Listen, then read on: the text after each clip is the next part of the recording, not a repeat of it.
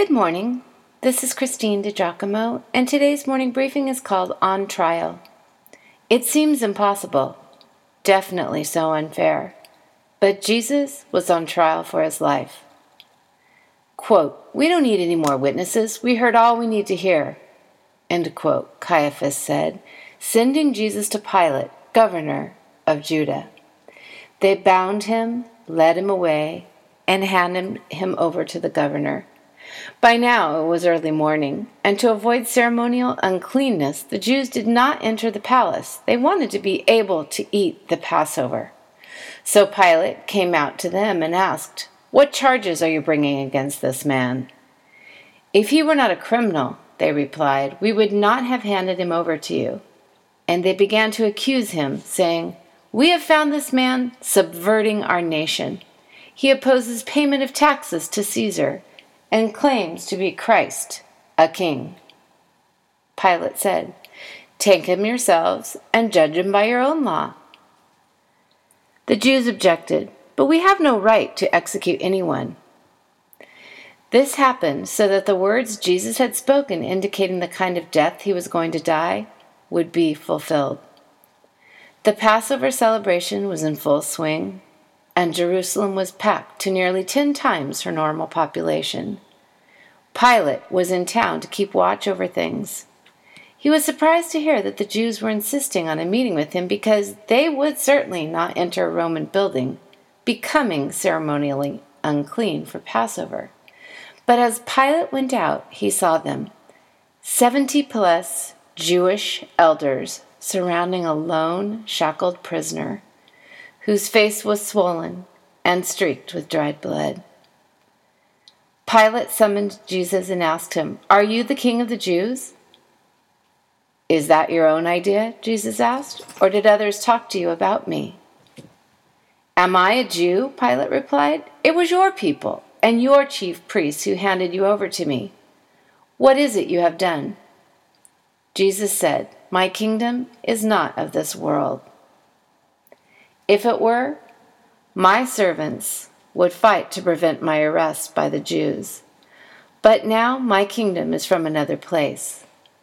You are a king, then? said Pilate. Jesus answered, You are right in saying I am a king. In fact, for this reason I was born, and for this I came into the world to testify to the truth. Everyone on the side of the truth listens to me. What is truth? Pilate asked. With this, he went out again to the Jews and said, I find no basis for a charge against him. When the chief priests and the elders accused Jesus, he gave no answer. Pilate asked him, Don't you hear the testimony they are bringing in against you? But Jesus made no reply, not even to a single charge, to the great amazement of the governor. Now, this is Jesus' fourth trial, effectively, three religious, and now the first civil trial. Jesus speaks little before Pilate, and some of what he says is confusing. Is he trying to be difficult, or are his comments beyond understanding? Clearly, in this first exchange with Pilate, truth is on the line. Is Jesus the King of the Jews? Yes, and so much more. But in this face to face meeting, Pilate is given the opportunity to choose truth and act on it. Inside himself, Pilate wants to choose for Jesus, though he is conflicted by Roman politics and worked up Jews demanding he does something with this man. He can see Jesus is not guilty of any crime and is not a threat to Rome, yet, what to do? The accusation he stirs up the people, teaching all over Judea, starting from Galilee even as far as this place. That's from Luke chapter 23. Galilee. Wait, did someone say Galilee? Jesus was from Galilee? Well, then that was Pilate's answer. Herod was the tetrarch of Galilee and was also in Jerusalem for the Passover. Pilate would pass the buck and hand Jesus and all the high powered Jews over to Herod Antipas to handle.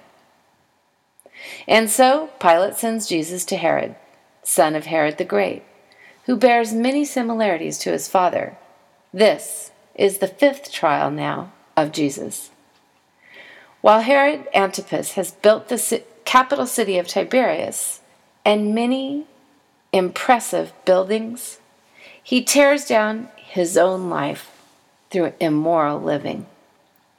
He is a womanizer and a drunk, donning a royal white robe fringed in gold.